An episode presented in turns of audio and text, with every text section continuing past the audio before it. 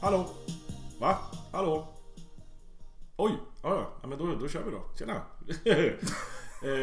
Ja, hej och välkomna till Medelålders Häcken podd. Hur var det man gjorde det här nu än? Vi spelar in nu tror jag. Du har klippt på den här röda eller? Ja, precis. Blinkar. Hur var det vi brukar börja? Jo, vilka är det som är här? Ja, Robin. David. Och Svånken. Och Thomas är här. Proppen ut och åker båt så han får inte vara med. Jaha, har det hänt någonting på sistone? Ingenting viktigt som det sista i alla fall. Nej, precis. Vi kollade upp det här nu senast. 10 april var senast vi skickade ut ett avsnitt. Så det är väl dags nu igen kan vi tycka. Ja, hörrni ni. Ett avsnitt var 5:e månad, det var passligt tempo. Ja, men då hinner alla oss få in det i kalendern och sånt. Jag var tvungen att kolla upp det här. Alltså från januari till april så släppte vi liksom 10 avsnitt och sen bara stendog. Men det var ju försäsong, då fanns det ju fortfarande hopp. Det var något annat som stendog också. Vårt intresse och spelet, det stendog. Nej, men vi ska väl inte sticka under stolen och gömma elefanten i rummet någon mer, utan det är ju, vi har varit lite dåliga på det här med att uppdatera våra poddavsnitt, men fan, nu kör vi igen liksom. Det här är bara som om ingenting hade hänt. Ja, precis. Upp på elefanten eller vad det heter, upp på hästen och ut på grönbete och allt sånt där. Vart ska vi börja någonstans? Ska vi börja där vi slutade senast? Då skulle säsongen precis börja och sen gick det åt helvete i ett par matcher. Och sen försvann Alm. Ja, vi satt väl där och pratade med på pappret så ser det ju skitbra ut. Ja. Jag är optimistisk som jag brukar vara. Ja, till och med jag blev injinxad i att vi var bra. Precis. Och det fick man direkt, vet du. Det är mycket bättre att liksom ha en nedåtgående, konstant trend på sitt supporterskap än att överhuvudtaget närma sig där uppe. För det blir, man blir bara besviken. Lite så här, om detta måste vi prata liksom. Ja. Det här får aldrig hända igen. Vi får aldrig någonsin vara positiva på en försäsong igen. Nej. Då går det bara åt helvete. Det är ju... Nej, men vi kan väl börja alltså, lite så här. Nyförvärven som vi hade såna jättehöga förväntningar på inför den här säsongen och tänkte att det här kommer ju bli hur bra som helst. För vi har ju fått in spelare som är helt makalösa. Blev det så? Fick vi ut det vi trodde och tyckte och tänkte av alla våra nyförvärv? Hade jag varit stare nu så hade jag sagt bara svarat ledande fråga. Och så har jag inte sagt någonting mer. Okay. Ledande, ja det är en jävligt ledande fråga. Nej men alltså, ska man titta på de nyförvärv vi hade. Jeremy, om man nu ska räkna honom som nyförvärv. Vi visste vad vi fick och det fick vi. Ja. I stort sett, varken mer eller mindre. Jag hade gärna sett lite mer utav han, men fan, han ligger i delad skytteliga topp. Visserligen med 4 stycken straffmål, men han har ju ändå gjort mål liksom, och det är det han ska göra. Martin Olsson också tycker jag vi har fått ungefär det vi hade förväntat oss. Varken mer eller mindre där heller liksom. Vi har fått det vi förväntade oss minus skador. Ja precis, ja. Eller ja, precis. Alltså, vi har fått skadorna också med. Ja. Minus och minus blir plus på något. Ja, precis. Ja, att han var skadebenägen, det visste man väl sen innan. Men att han var så jävla skadebenägen, det hade jag inte riktigt koll på. Det är ju som att ha Kari tillbaka liksom. Ja, faktiskt. Varannan match på vänsterbacken som vanligt. Ja. Men vad har vi sen då? Ska vi börja med norsken?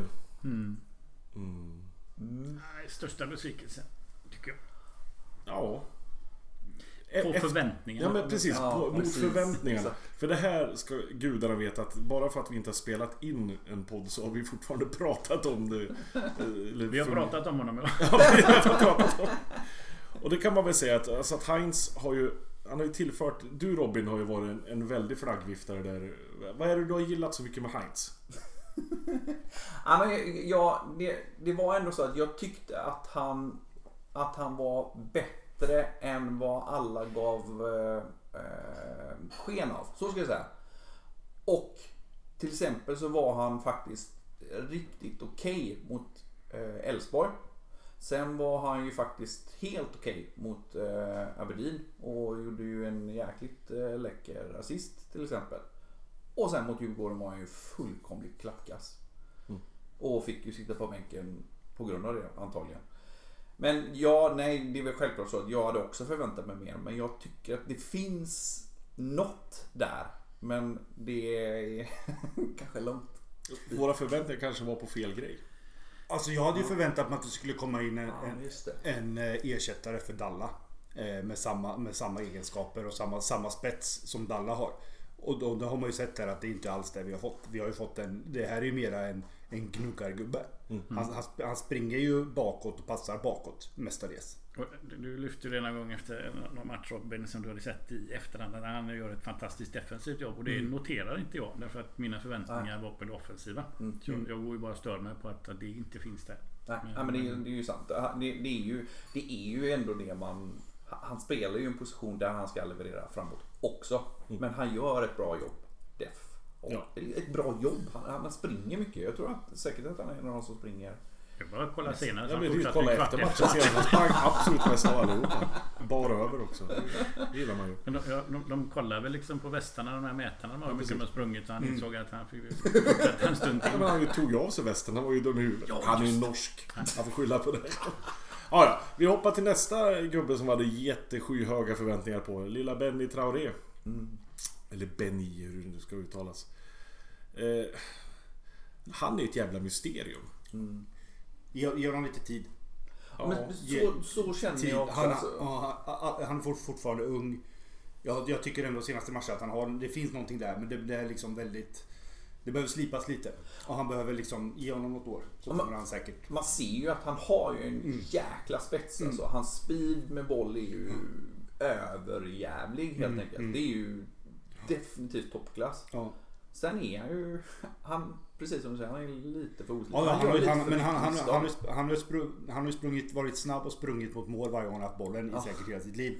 Och jag plötsligt ska han liksom, okej, du har annat att tänka på också. Ja. Du kan inte bara ta bollen och springa framåt varje gång och dribbla och sådär.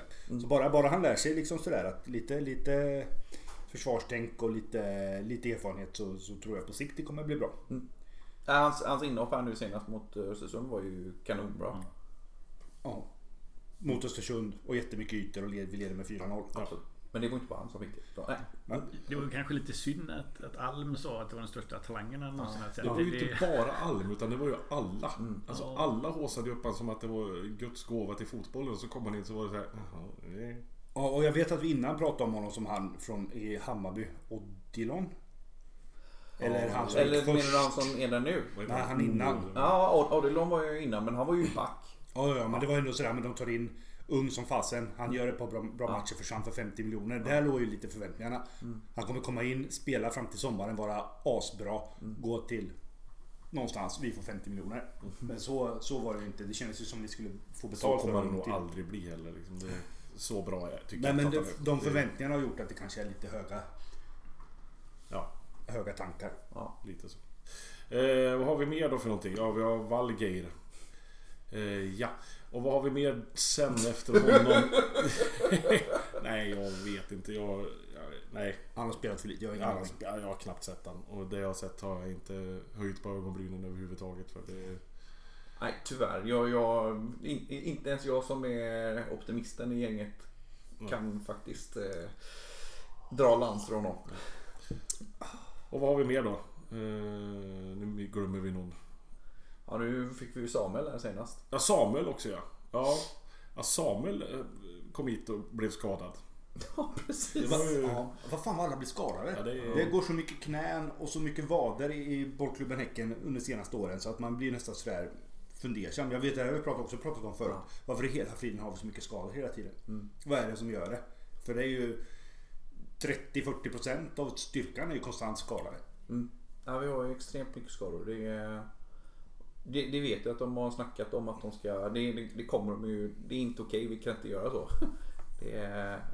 Det måste utvärderas och korrigeras till nästa säsong. Mm. Men Samuel kommer ju bli bra, det är ju lugnt. Jag hoppas det. Ja, det. Adjo. Just det. Ja, sett för lite. Men det fanns ju ingen förväntning. Det är ju bara bonus om det blir någonting av det. Jag säger som jag har sagt förut, jag tror inte han kommer att spela en sekund för BK Häcken och sen kommer han försvinna. Det är ungefär där det kommer att vara. Sen så tror jag undrar, alltså Benny blev ju syndabock i cupfinalen. Han missade ju sista straffen där. Jag funderar lite på liksom, inte för jag tror det tog så hårt, men det tog säkert. Frågan är ju med efter en sån grej att liksom återfå någon form av självförtroende och sådär. Det var ju lite hårt att skicka fram en sån gubbe utav Alm som sista avgörande straffan har spelat ett par matcher för klubben när han är 17 år knappt liksom. Ja, den där Alms tänk, alltså det här nu i efterhand så hade det nog varit jävligt bra att ta bort Alm innan cupfinalen, för jag tycker att allt med cupfinalen var åt helvete om jag ska vara helt ärlig. Jag har till och med förträngt att vi spelade en cupfinal nästan, för jag tycker att allting var fel, men det var fel från början, och straffläggning ska vi inte ens prata om, för det var så fel så jag vill jag inte ens. Jag tillhör team pro för Benny. Pro Benny. Jag tror det kommer bli bra. Men vi fick ju in en till gubbe nu också. Vi var ju och tittade på träningen nu i veckan, och vi fick in en mittback. Franklin, vad hette han? Tebo. Eller vad? Han sa ju någonting sånt själv. Tebo. Hos oss heter han Franklin. How do you pronounce it? Vi har ju haft en Tebo. Det blir bra nu. Det var ju en reslig pjäs. Det var ingen liten pojke som de hade hittat där, utan han var ju stor som ett jävla hus. Och det lilla vi såg på en träning, det var ju att det här är ju en så typisk mittback, så afrikansk mittback, lite oslipad liksom, går in i situationer. Dixon? Ja, men Dixon var precis där vi sa. Det var verkligen så här, hoppa in i nickdueller i hög fart liksom. Man bara okej, ta lite balans först. Nej, det ska bara smälla liksom. Så det tror jag kan bli lite av en... Det kan bli lite så här publikfavorit, tror jag. Om han levererar. Ja, precis. För han är en sån spelare som man inte riktigt kommer att veta vart man har han. Men han kommer liksom lösa det på något sätt. Om du förstår vad jag menar. Alltså man kommer att tänka, vad fan gör han? Aha, han gjorde så. Okej. Får man ta upp en som känns som ett nyförvärv fast han inte är nyförvärv? Ja. Sure. Då får jag säga att Tobias Karlsson känns som ett nyförvärv. Varför har inte han fått spela? Ja, visst är det faktiskt, den diskussionen är faktiskt ganska intressant. Det är årets största chock. Sen kan jag förstå att Rasmus Lindgren och Jonas Henriksson, du flyttar, kanske inte riktigt på de två, men de har ju inte riktigt hängt med under första säsongens val. Det var ju lite shaky där bak liksom. Ja, men jag tycker det är väl självklart att men de har ju varit bra. Visst, nu under vårsäsongen så var det ju en massa skador och sådär. Men det är ju inte Tobias kom ju inte liksom nu i somras, utan han har ju varit vad är det? 2 år. Ja, precis. Och han har ju liksom varit allra längst ner under torsblocken liksom. Nej, men det var som jag sa på läktaren för någon matchen, att nu säger jag en mening som jag aldrig trodde jag skulle säga. Tobias Karlsson är bäst på plan. Och det hade jag aldrig tänkt, för det lilla vi har fått sätta av honom innan, då är det verkligen så här, oj då, vad gör han nu för någonting liksom? Nej, men han ser ut som han har varit ordinarie. Ja, men, och det hör man ju hans backkollegor när de pratar om att det är jättehärligt att spela med. Han är så lugn, han är stenhård liksom, han har bra fötter och allting. Känner lite där att han och så Franklin Boy kommer att vara liksom, bra komplement till varandra. Lite lugn och skön snubbe, och så en galning med tofs på huvudet som springer omkring och nickdödar bollen liksom, det kan bli kul. Ja, då blir det parallellen. Då blir det Jimmy och Teddy. Ja, men lite så. Jimmy och Teddy. Det om nyförvärven.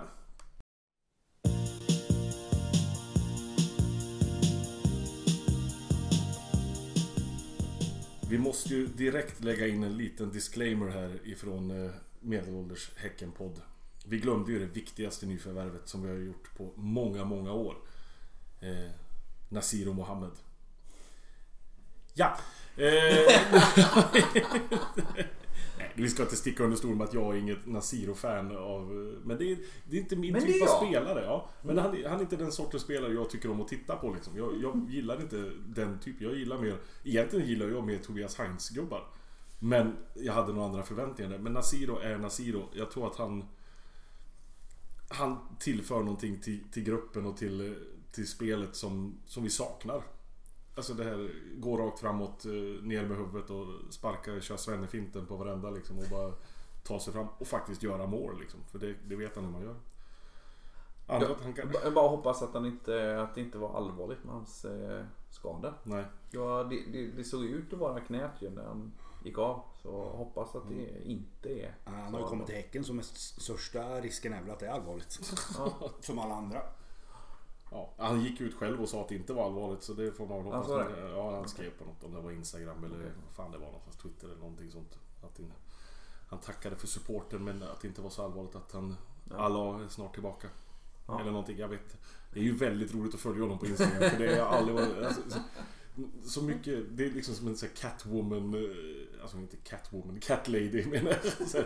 Det är bara massa jävla sån här må gott affischer som man lägger upp liksom. Believe in yourself, trust the process, man bara okej. Okay.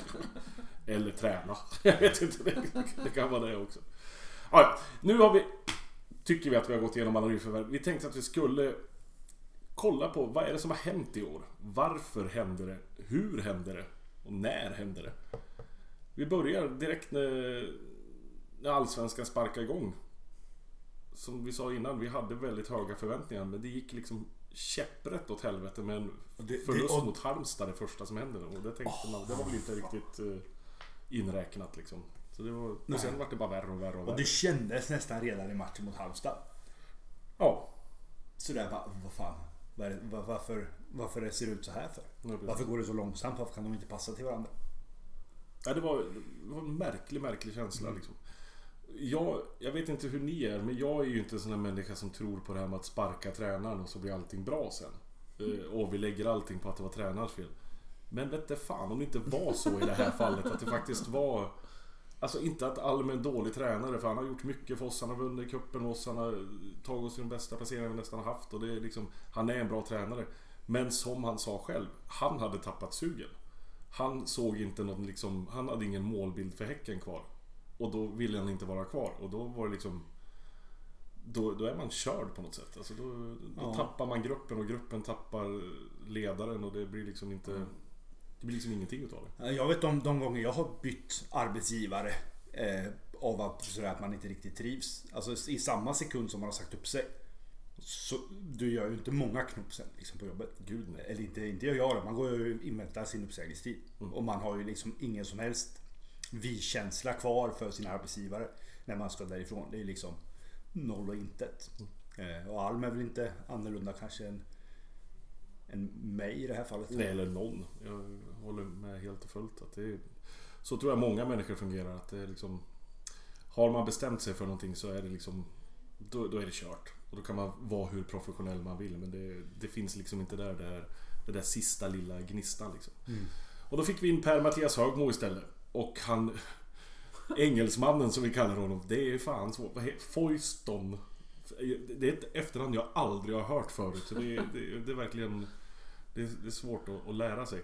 Och så någon kille till har vi fått in, som vi inte riktigt vet vem fan det är. Men han är med på alla träningar, och han kör mycket fysövningar och grejer med dem. Men jag vet inte vem han är. Han springer omkring där och verkar ha någon högre post liksom. Och Vila Hamn är kvar, och Christian gick till damlaget istället och blev någon slags övergripande chef för den ledarstaben liksom. Jag vet inte, för det var så att Pontus gick till damlaget också, så att jag undrar om inte hans, vet du det, post är den posten som han, den här Pontus personen, ja. Fyspontus. Ja, precis. Nu kommer jag inte ihåg. Han har varit med sen Jesus gick i kortbyxor. Jag borde veta vad han heter efter. Men gud, det vet inte alls. Det är ju Järdströms stab. Ja. Ekblom, va? Kan det vara så? Ja. Var han kvar? Ekholm kanske. Ja. Jag trodde han hade försvunnit härifrån för länge sedan. Okej, det ser man väl. Nej, han var kvar. Det var ju bara han som stack till Australien och sen hamnade i Blåvitt när han kom tillbaka. Så nu var med Järdström i landslaget. Vad heter han? Han var ju...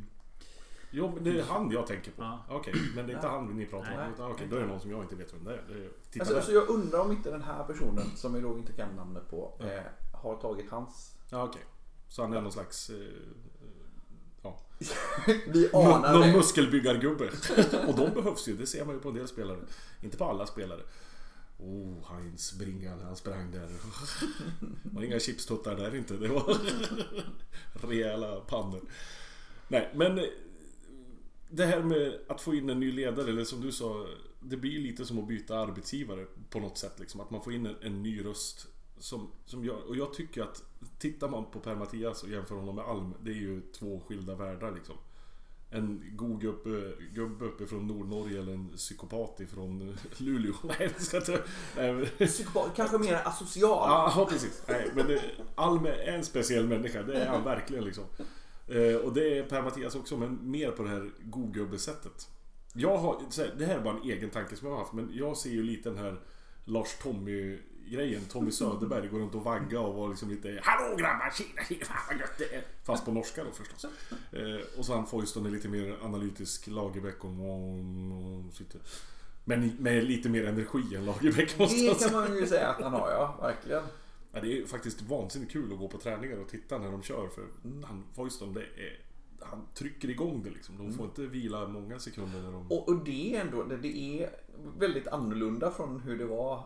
Nu tittar vi nästan uteslutande på matchträningar, men det är en jäkla skillnad på matchträningarna mellan de Alms matchträningar och det nya gängets matchträningar.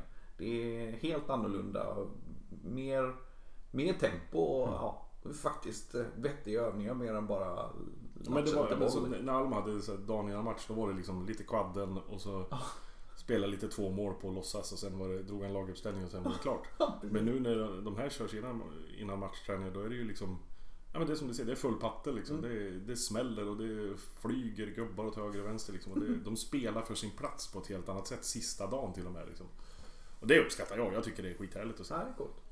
Men det är ju väldigt intressant, för vad har vi nu? Efter Per-Mathias kom in så har vi... hur många matcher har vi spelat? 6 eller 7? Ja, fanligt. Som vanligt, här har vi koll på fakta. Men han har förlorat en match. Ja. Eller ja, han har förlorat mot Aberdeen också, men den matchen behöver vi inte ens diskutera. Nej. Men vi har förlorat en match i Allsvenskan mot Djurgården borta. Det är väl inte helt jättehemskt att förlora mot Djurgården borta. Dessutom med 2-1 och vi faktiskt hade chansen att ta poäng där. Så det var... Men sen har vi någon oavgjord. Ja, Elfsborg va? Elfsborg har oavgjort, just det, ja. Och sen har vi vinster. Och det säger ju någonting om någonting. Någonting har ju hänt. För det är ju samma gubbar som är på plan liksom. Det är ju inte, vi har ju inte köpt in 1000 nya spelare. Vi har ju köpt in 2 eller 3. Och ingen av dem har egentligen spelat sen de kom. Så det är ju... Men vad är det andra som har hänt? Vi har ju ändrat spelsätt också såklart. Men det är ju... konsekvens såklart. Men det var ju så lite, det kändes, vi stod och pratade om det här, att när säsongen drog igång igen efter uppehållet, så var det lite som att vi gick tillbaka till att nu ska det säkras upp liksom. Nu ska det byggas en stabil grund. Vi kör liksom 4-4-2 nästan och vi backar hem och vi hade bollinnehav på 30% i vissa matcher och vann ändå liksom. Vi mosade av Kalmar. Ja, vi vann med någon. Ja, men lite så, ja precis. Ja, vi blev mosade. Tack Rydström, du har koll på läget i vanlig ordning. Nej, men sen ser man, alltså om man ser de här senaste matcherna, så Aberdeen framförallt, hemmamatchen, och nu senast mot Östersund, det var ju som att titta på gamla Häcken igen. Det var verkligen där liksom full fart framåt, skit i bakåt lite grann, och så ligga högt upp och vinna boll högt och faktiskt lyckas spela oss ur sekvenser där vi för några matcher sedan tappade boll varenda gång liksom. Och nu det är som att, ja men det är som att glädjen har kommit tillbaka till spelarna på något sätt också liksom, att de har hittat hem på något sätt liksom, och det är... Ja, de har hamnat i ett annat flow. Ja. Jag vet, det var väl någon tränare, jag kommer inte ihåg om det var Järdström eller Alm eller Stara eller vem tusen var, som sa att att man kommer till ett läge bara att det spelar liksom ingen roll vad som händer under matchen, man vet ändå att man kommer vinna. Och den känslan har ju inte infunnit sig sen typ Järdström slutade, skulle jag vilja säga, att det är så här. Men jag kommer ihåg den tiden då kunde man ju ligga under med 1-0 på vallen. Och det är så här, det är ingen fara. Vi kommer vinna, då springer åt och gör 1-0 i 70. Vi kommer göra 2. Ja, men det var man var aldrig orolig liksom. Ja, som matchen nu mot Östersund, det var ju så jag gick in i den matchen och tänkte att vi kan inte förlora den här matchen. Alltså, jag är inte ens lite nervös, för det kommer inte gå att förlora den här matchen. Och det är mycket riktigt. Sen är det, alltså det är ju roligt det här att liksom den här säsongen så har vi gått igenom, på ett halvår har vi gått igenom nästan alla år som vi har gått på Häckenmatcher. Bara under en halv säsong. Så vi har varit där liksom i början av säsongen. Ja, men det var som de var på match 2000 liksom. Inget folk på läktaren. Vi ligger sist i tabellen. Vi gör inga mål, vi gör ingenting. Och sen har liksom vänt och blivit det här 2012 liksom, att vi nu är det på champagnefotboll. Nu kör vi liksom. Och det är jävligt fascinerande med den här jävla sporten, att det kan liksom vända så snabbt. Och nu ska vi ner och spela. Vi ska upp och spela i Degerfors till helgen. Och jag känner att det är en match vi inte kan förlora. Jag känner mig skitlugn där också. Det är ju ett jävla jinx. Men, ja, nu är det ditt fel. Absolut. Det är alltid. Och det är gräs också. Ja, det blir underbart. Och en åker har man ju hört att det är dessutom, inte en... Men det passar oss. Allting passar oss. Ja, herregud. Nej, men det är fascinerande liksom, det här med... Men hur en säsong kan se ut, hur det kan vända så snabbt och hur det, ja, kan... Det är faktiskt sjukt. Det är faktiskt sjukt. Men vi var ju... Vi hade ju inget självförtroende. Tappade allt och var helt enkelt rakt igenom usla. Mm. Ja, vi var ju sämst i Sverige. Ja, vi var faktiskt. Eller, och sämst i Sverige, vi var sämst i Allsvenskan. Ja. Tappar man 2-0 till 3-2 torsk på en kvart mot Örebro hemma, då ska man ju inte spela Allsvenskan, då ska man ju spela Division 1. Och det ser man på tabellen nu, liksom, tittar vart Örebro ligger där, så förstår man att det är ju liksom... Alltså jag råder mig själv med liksom att... Så här, tog 3 matcher som vi borde ha vunnit. Vi borde ha vunnit mot Halmstad borta. Vi borde ha vunnit mot Örebro hemma. Vi borde ha vunnit mot... Bråvitt som får straff. Ja, precis. Bråvitt. Hade vi vunnit de matcherna, då hade vi legat 2 eller 3 nu. Liksom. Mm. Och det är så lite det handlar om. Liksom. Och det här är matcher som... Alltså, Halmstad, okej, det var en skitmatch. Och den kanske inte... Tittar man på matchen borde vi inte ha vunnit den. Men tittar man innan match så borde vi ha vunnit den. Örebro, den skulle vi ha vunnit. För det är tragiskt. Och Bråvitt hade vi kunnat vinna också. Liksom. Mm. Och det är de små grejerna som gör att en säsong går från bu till bä på några matcher. Det är ytterst märkligt. Men vilka är vi att förklara det? Jo, vi är Medelålders Häcken podd och här får ni alla svar på alla funderingar ni någonsin har haft.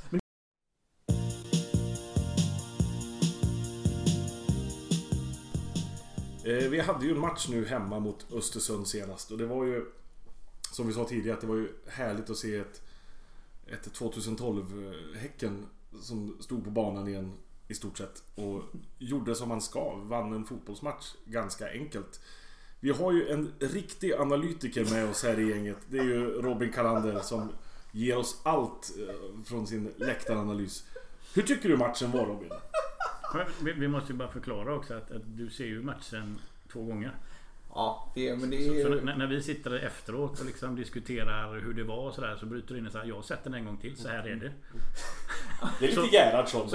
Och du kan titta på matchen direkt. Ja, men det är, alltså, om man ska fatta vad som hände, om jag ska fatta vad som hände så måste jag se den en gång till. För jag fattar inte matchen. När jag står och kollar på matchen och skriker och är engagerad, då fattar jag inte matchen.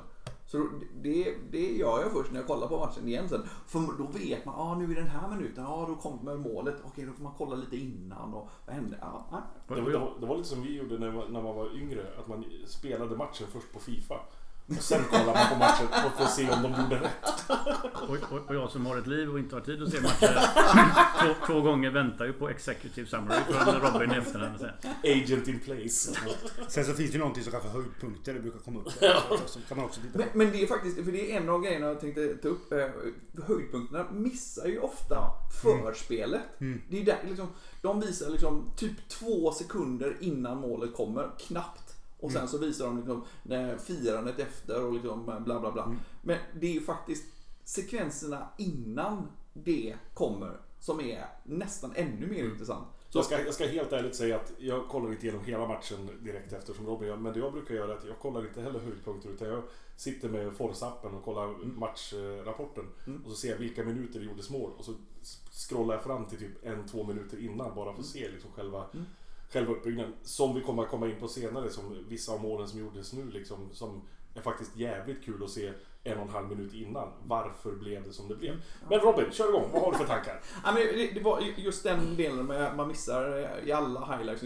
1-0-målet är ju så jävla snyggt. Det är ett riktigt klassmål.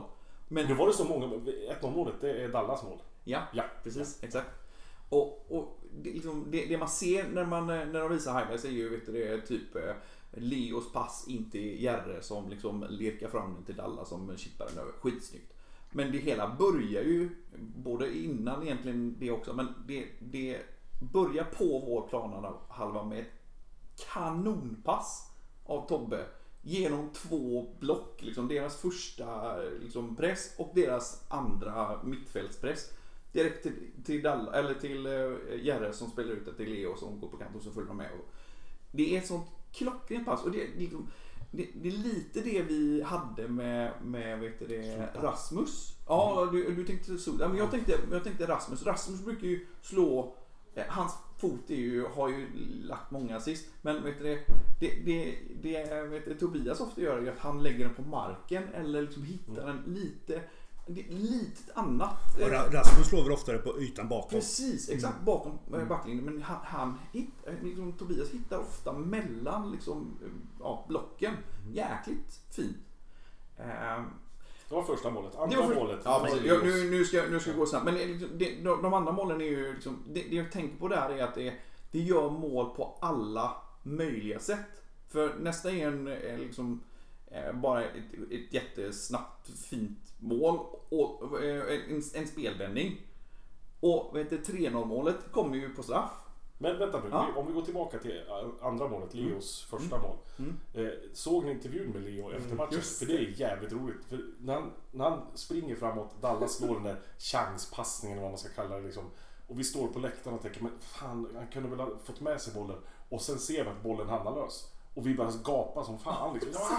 Och så vänder han som hittar bollen och så slår in den med vänsterfoten, ska sägas också. Och att Leo i intervjun efteråt säger att jag tappar bollen men sen hörde jag publiken skrek och då tänkte jag måste ha fått med mig den. Så då var det bara att leta rätt på den och så var den där. Och då var det då kände man någon slags stolthet att men fan, han hade inte fattat det förrän han hörde att publiken skrek på. Så jävla gött att få assist. Ja, precis. Ja. Vi fick assist. Assist nummer 12. Hoppas vi står med i statistiken. Ja, men det och jag tycker att det är ett jävla fint mål. Jag gillar ju det här när folk gör mål med fel fot också. Jag tycker det är går det verkligen med vänster? Ja. Han slog in den med vänstern bredvid Keita nere vid stolproten nästan. Men som när Kim Källström gjorde mål med högern för många herrans år sedan. Jag kommer fortfarande ihåg det. Lettland borta Jag tror det var Lettland eller Litauen, något utav det. Att Kim Källström gör mål med högerfoten, det finns inte Ja, det var ballt. Det var inte lätt, men det var ballt. Ja, förlåt. Men straffmål så. Ja, 3-0 målet som sagt, straffmål. Men det kommer till på, det är verkligen etablerat anfallsspel. Vi har bollen på offensiv planen, va?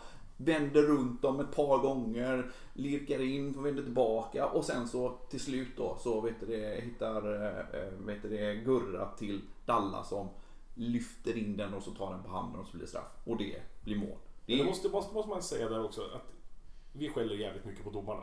Det är alldeles för mycket egentligen. Men det här var nog den bästa matchen jag sett Kasper Sjöberg döma. Visserligen vi vinner med 5-0, det är lätt så här i efterhand att sitta och säga. Men under matchen kände jag också att han har koll på det. Och han tar inte hastiga beslut utan han låter spelet gå Och där också, han blåser frispark först. Men går sen ut och pratar med linjedomaren som korrigerar honom och säger att nej, han var innanför straffområdet. Och han köper det och går in och bara ändrar sitt beslut och säger nu är det straff Gerre stod redan med bollen i straffområdet. Ja, det var jävligt kaxigt. Ja. Och det måste man också säga, Gerres straffskytte. Alltså herregud vad säker han är. Jinx. Men det var, nej. Ja, jäkligt bra faktiskt. Riktigt, riktigt bra straffar. Alla straffarna har ju varit kanonsäkra. Det fick man ju se efterhand också på när man kollar på matchen på TV att de gick igenom vart Gerre brukar slå sina straffar. Precis. Och där han satte nu har han aldrig slagit en straff förut. Nej, och Keita hade nog koll på det för han var ju på väg åt vänster men han gav ju upp direkt när Keita slänger sig inte ens utan han bara jag skiter i det här för han tror något. Han var grundlurad bara. Ja, precis. Ja. Han var helt borta. Nej, men det var fint. Ja. Och 4-0 är återigen en individuell prestation men framförallt är det det är ett felpass av dem som vi bara hugger på direkt. Martin slår bollen till Leo som, alltså vilken jäkla vändning han gör när han vänder upp bortom snubben där. Den har de ju inte med på highlights. Precis, exakt.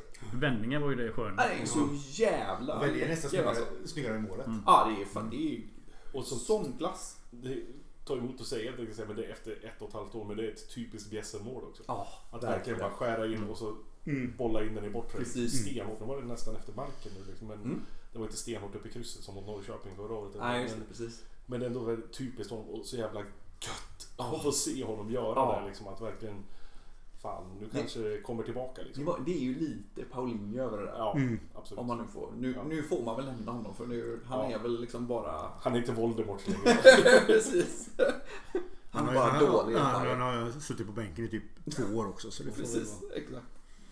Och 5-0 är också en spelvändning efter. Men den ruschen Benny gör är ju magisk. Alltså vilken jävla speed han har. Sen är han ju lite skön på den där passen. Jag försöker jag kommer ihåg att jag körde den lite nästan bild i bild för att se hur han träffar bollen på den där. För det ser verkligen jättekonstigt ut. Det är ju en insida som på något sätt blir en ytterskruv på. Ja, jävla, nu är det dålig radio för nu visar hur han gör. Men och det samtidigt är det lite stoppsboll på det för att den stannar ju lite sådär. Har jag också sett matchen här. Ja, nej, men det, alltså, det man kan säga om Bennys insats där är att han faktiskt släpper bollen. Att han inte bara fortsätter och springer framåt utan han ser att Heinz kommer där och att han faktiskt spelar honom istället för att måste försöka själv liksom. Hans inhopp som sagt var, den här matchen var ju riktigt, riktigt bra. Han är ju nära att få ett ass till. Det var ju bara några minuter tidigare när han gjorde samma sak när han passade till Heinz. Men då räddade ju keepern. Så han riktigt bra. Men det är väl troligt att mot Degerfors då, om man radioövergångar dit, så vet det, ja, de måste ju ha sett den här matchen. Och det finns ju ingen snack om att de kan inte spela så. Det försvarsspelet som ÖK spelar mot oss, så kan de inte spela mot oss. Nej, det här var ju första gången Jeremie fick ta emot bollen i lite lugn och ro. Annars han har ju ryggsäck på sig 90 minuter annars liksom. Ja, vi kommer ju rättvända så många gånger. Det var ett fruktansvärt försvar. Men frågan är ju hur uppställningen blir nu liksom. För jag menar, Benny visar ju att han vill ju vara på plan, han ska ju kanske vara det. Wålemark var väl inte jättebra i den här matchen. Han lyssnar inte som han brukar. Han är lite varannan match dubbel liksom. Så chansen att Benny startar och Wålemark sitter är ganska stor. Sen måste vi också ta upp det här från den här matchen. Och det är vad det är. Men det är ju så att Häcken är ett annat lag när vi har Dalla på plan. Ja, det är så. Ja. Och det är vad det är. Det är vad det är, ja. Precis. Ja, men nu pratar om att det var lite glädje i laget igen och sådär, så inkluderar ju det tyvärr inte honom. Det är lite tragiskt att se hur han går runt och ser tjurig ut. Både under match och efter match. Och att han liksom visar ingen. Det var ramsor om honom och det liksom folk applåderar och sjöng och liksom. Och det är noll feedback. Det är för jävla tråkigt. Firar han målet, förlåt. Ja, det gjorde han, fast gjorde han mot läktaren bort mot hans tjej satte bort slängkyssar till det var lite sånt. Men och när han blir utbytt så applåderar han samma flickvän antagligen och samma han har flera stycken och vippläkta. Ja. Nej, det tar emot. Vi har ju en annan gubbe också som det är mycket snack om nu, som man inte riktigt vet vart man ska ställa sig med tanke på hans uttalanden och sådana grejer. Och det är ju våran kära HOCKEU Martin Olsson, som vi sa någon gång, det är ändå gött att ha en psykopat i laget. Lite så här, ja, men man vill ju ha han på vår sida liksom. Men det är ju, han har ju gått ut och det har varit mycket snack om Malmö hit och Malmö dit, och han har varit ute och pratat i pressen och sagt vad han vill, och det har varit lite si och så. Och problemet är väl att när en spelare går ut och säger sådana saker och journalister köper det rakt av, så tror alla att det är en sanning rakt av. Vad vi tror och vet, så är det ju inte alls klart att han kommer försvinna ifrån BK Häcken, utan snarare tvärtom, att chansen att han försvinner är ganska liten och att han kommer vara våran spelare 1,5 år till. Det är där jag tror att vi är i alla fall. Och det är väl... och framförallt det jag vet att många, mig själv inkluderat, reagerade på var ju den här jäkla journalisten, Expressen-journalisten, som går ut och stensäkert liksom konstaterar Martin är bara detaljer från Malmö FF, övergångssumma 0 kronor. Och man flög ju fan i taket. Vad fan är det här för jävla skit? Så. Sen ska vi tillägga att han sitter på kontrakt, och han har kontrakt 1,5 år till. Han har kontrakt 1,5 till. Och jag menar, varför skulle vi ge bort en Premier League-meriterad, landslagsmeriterad spelare till en toppkonkurrent som sitter i knipa, deras ordinarie vänsterback som är så jävla viktig för dem med sina jävla inkast och vet du, han är ju enormt viktig. Varför skulle de i en sån tight situation som de är ha någon form av förhandlingsposition mot oss så att vi ska skänka bort våran bästa ordinarie vänsterback med tunga meriter? Det är, så är det inte. Vi vet att det är så. Vi har bekräftat det. Det är inte så. Jag vet inte hur det kommer bli om Martin kommer gå eller inte. Men om Martin går till Malmö FF så kommer han definitivt inte att gå gratis. Det kommer bli dyrt för Malmö eller vilken annan svensk klubb som helst som kan tänka sig att köpa Martin Olsson.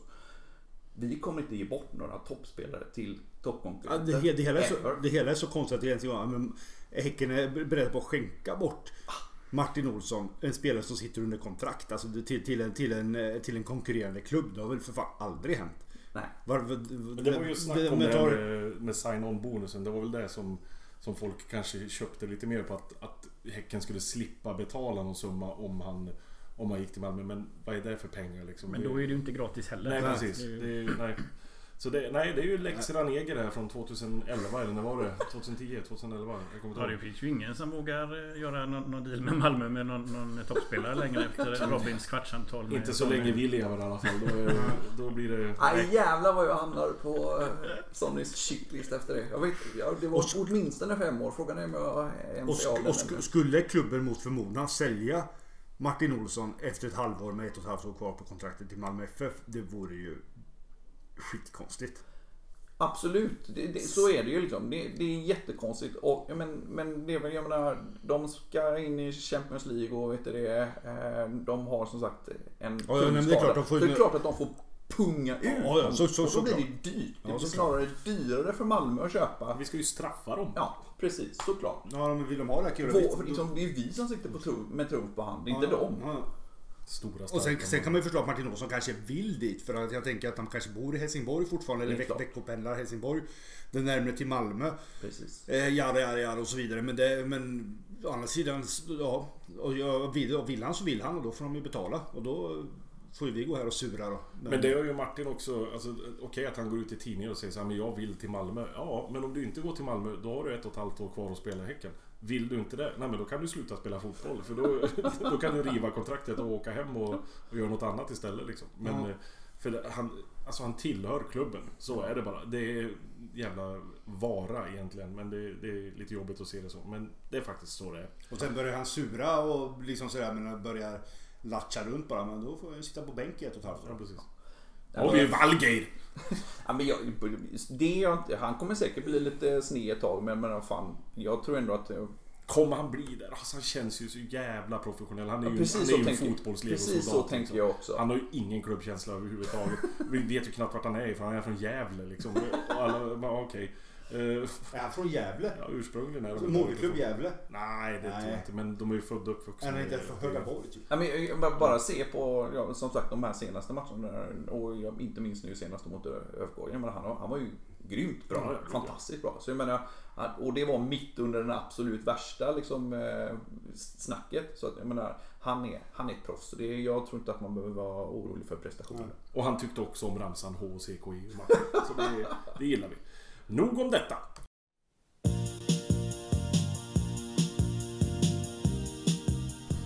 Nu till helgen ska vi ju möta Degerfors borta på härliga gamla fina Stora Valla. Uppe i södra Värmland blir det väl i alla fall. Ska vi dra några anekdoter på det här? Ja, men det kan vi väl göra. Vad har vi för anekdoter på Stora Valla? Senast jag var där, då vann vi med 2-1 tror jag. Nu måste det vara typ 2007 eller 2008 tror jag. Vi gjorde straffmål i typ 90:e. Jonas Henriksson. Ja. Det senast jag var där i alla fall. Ja, det var ju det senast jag var där också, och det var ju då jag bröt min stortå. Jag har inte varit där sen dess, tänker jag. Nej. Och då bodde jag ju dessutom i Karlstad under den tiden, och jag var ju där tillsammans med en gubbe som bodde i Degerfors på ett inkast från Stora Vallan som vi hade suttit och ölat och sånt innan. Det var inte lika modigt. Bodde inte alla ett stenkast? Men han bodde ett kort inkast. Ett gudswill inkast. Felaktigt inkast. Och det var inte lika muntert. Vi hade suttit liksom, de var hans polare, de var typ 4 stycken Degerforsare, de var med i Vulkanerna och det var så jävla mycket. Så hade jag kommit från Karlstad dit och sen jag håller på Häcken liksom. Och så där, och så fram emot att få se på Häcken, för jag såg så mycket matcher då. Eftersom jag bodde där då. Men det var jävligt stelt, kan jag säga, efteråt. Ja, det regnade också, det var ju kallt. Och jag kommer ihåg att när Jonas gjorde det målet så sprang jag fram och sparkade på reklamskylten här nedanför läktaren. Jag ville få lite ljud, så jag stod och sparkade på den och var så jävla glad. och kände ingenting för jag var så kall om fötterna. Men sen när jag kom in på bussen när vi skulle åka hem så började det bli varmt och då kände jag, vänta nu, det är någonting fel här. Och foten bara boop, det är som en badboll och bara, ja, det var den tån. Den var så jävla bruten. Så det var väl den säsongen då vi gick upp, va? Var det inte så? Det var ju samma säsong som vi vann mot Sirius med 8-0 och vände mot Vidaberg. Eller var det samma säsong? Och Vidaberg-vändningen var samma säsong. Precis, men var det var typ samma matchen efter. Ja, nej, det var matchen före. Det var två matcher i rad som vi vände. Vansinnigt. Ja. Jag tror att vi fick stryk mot Örebro på tal om gamla anekdoter samma säsong. En av sista matcherna. Ja, fast det här var ju superettan. Så det var ju inte... Ja, det var det kanske. Måste precis, jag tror att det var året då vi gick upp och sen efter det så var det allsvenska. Så det var liksom en riktig sån nyckelsäsong. Ja, just det. Ja, ja. Men vi hade ju i alla fall tänkt åka upp till Degerfors och titta på den matchen, göra en liten gubbresa och fara dit, ta en liten personbil bara och tuta iväg. Det kan man väl göra så här, även fast det är coronatider.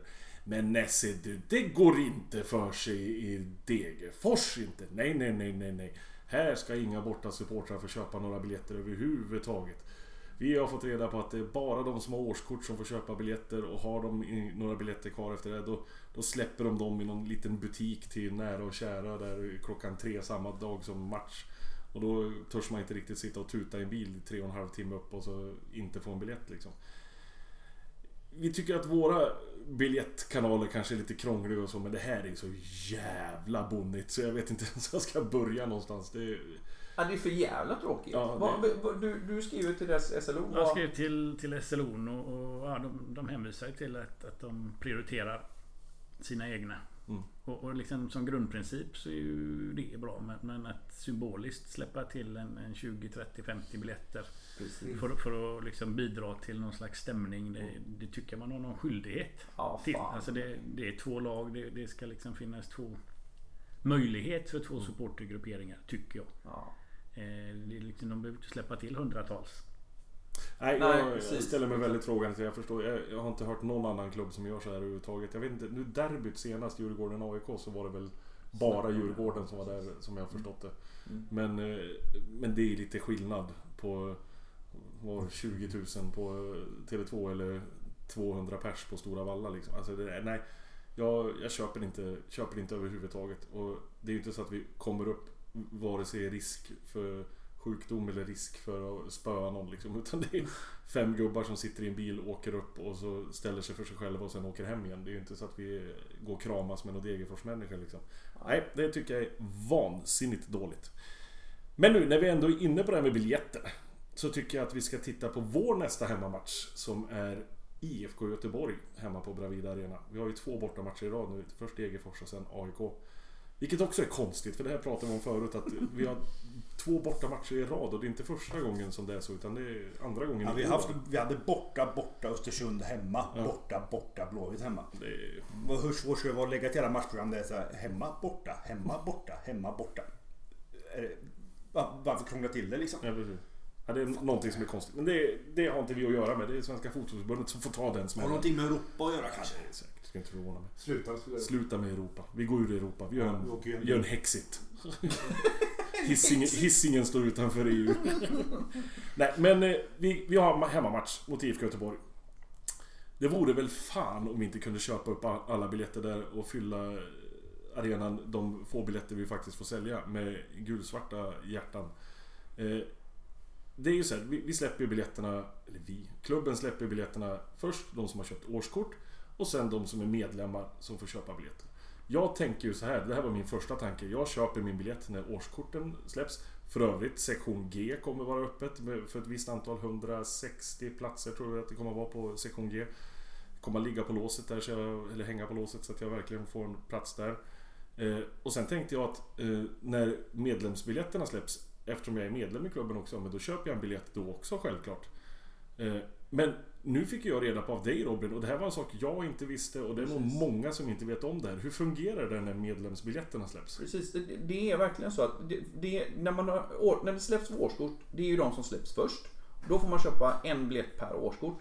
Men sen när det släpps för medlemmar och årskortsinnehavare är det igen då, så att då är de som har årskort får också köpa då också.